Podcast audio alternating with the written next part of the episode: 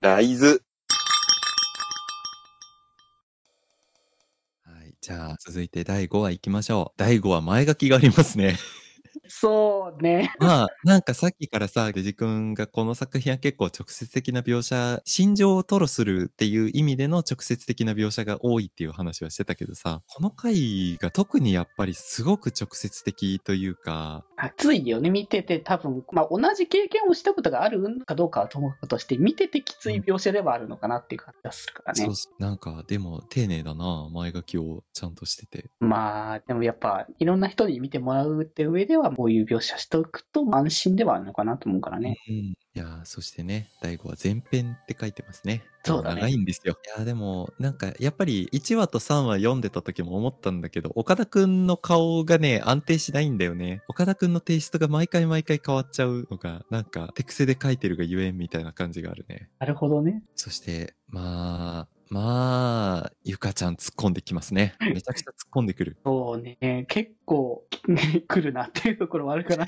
しかもなんか、白山くんとあのお兄さんとの馴れ初め話が聞きたいですにゃーって言ってさ、過去のトラウマ話から始まるの結構だよね。こんな話来るんだみたいな形だからね。なんか、あんまり意識してなかったけど、馴れ初めっつったらもうちょっとふわふわラブラブしてるところ話していいはずなのにさ、もうめちゃくちゃ実直に過去のトラウマからの話をしだすりょうくん、どうしたってなるね。うーん、なんだろうな。まあ、今だからこそ言えるようになったっていう表現なのかもしれないけど、実際そのね、ゆうさんのところにいた頃は多分もうこんなことを早々に言えるようなあ状況ではないだろうし、まあ、ユーさんに行ったとしても、他の人に軽々しく言えるような題じゃなかったのかもって思うけど、そこが時を経たからこその成長って言い方が合ってるかどうかわからないけど、っていう部分なのかなって思うところもあるかな。そうね。いや、で、この坂本くんですよ。もう問題の坂本くん。問題、まあ問題っていうか、まあなんだろうな。でも、あの、なんていうの男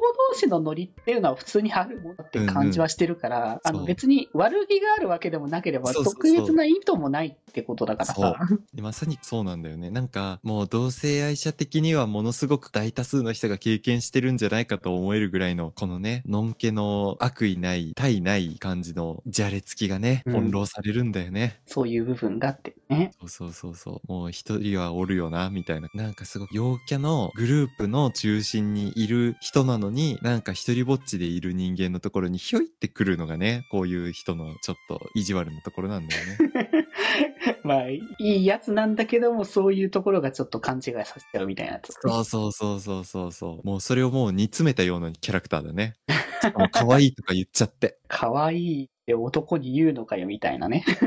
いやー、壁ドンまでしちゃって。でも、壁ドンした後のりょうくんの顔めっちゃ可愛く描けてるな。ね、可愛いね。うん、この作がいいな。めちゃくちゃ眉間にしわ寄ってるけど。まあ、緊張から来るものだろうけどね、それは。うん、いやー、相当な緊張の描写だね、これ。うんうん。え、ちょっと待って、その翌日の描写の坂本くん、ちょっと胸元開きすぎじゃないああ、確かにね。このキャラ胸元だいぶ開いてるな。え、冬だよね。 冬だね。開けすぎだね。開きすぎだよね。どうしたどうした 前閉めろ。 さすがにちょっと閉めた方がね、風邪ひくよ。うんそしてこの大問題のシーンですね。いやー、きつい。いやー、わかりやすいですね。とてもわかりやすいこ。れわかりやすいなーいやー、でも、なんか、今改めて見たら、はちゃめちゃに、すごく衝撃的なシーンっていうか、すごく胸くそ悪いシーンのオンパレードみたいなことを、この4ページあたりでやってるね。そうだ。もういろいろともう。すごいな。モブまで使ってめちゃくちゃ丁寧に書いてるよ。こんなにやるっていう感じのね。ねえ。いやー、唐突に前回までのあの感じ一体どこに行っちゃったのみたいな。確かに。はちゃめちゃな温度差だし、なんだったら、ゆうさんとの馴れ初めを聞きたいと言われて話し始めたこれすごいな。ちょっと心に来るものが強す来るぎね。。めちゃくちゃ来るね。いやー、なんか保健室でお見舞いに来てくれてる坂本くんのこの優しい笑顔がたまらんですね。ああ、そう清ね。涼剤だよ。あただまあこれも受け取り的にはそんな表情をされても逆に辛いっていうところだろそううしね。そうそうそう。これが決してポジティブじゃないところがね。 うん。いやもう、もうこんなことがあっても、すぐポジティブにいけるんだったらこんな風になってないよ。いや無理だよ。僕もむしろそんなのがあったとしたら普通にもう学校行けないと思うから。いやー、とんでもねえ人生歩んでるな。いや、書いてて何言ってんだって感じだけど背負わせたのが私はね。 しかもここでね、いろんなことトロするのと一緒に、坂本くんにめちゃくちゃ嫌味言ってるね。そうだね。ま坂あ本、くんにはわかんないよってるよ。殻にこもってる感すごいけど、まあでもね、って感じ。もともとそのね、一番解放してた側なんだろうけど、こうんうのん出来事があったからこそ、そんなのをこう、やっぱ表に出せないっていうことも売り出てきてなんだろうけどね。めちゃくちゃセリフ多いな。そうだ。前半後半で分けてるのにこの分量だもんな。漫画という媒体にしてはかなり文章量が多い。そうだね。そして家を出るという手の、俺一人でだみたいな。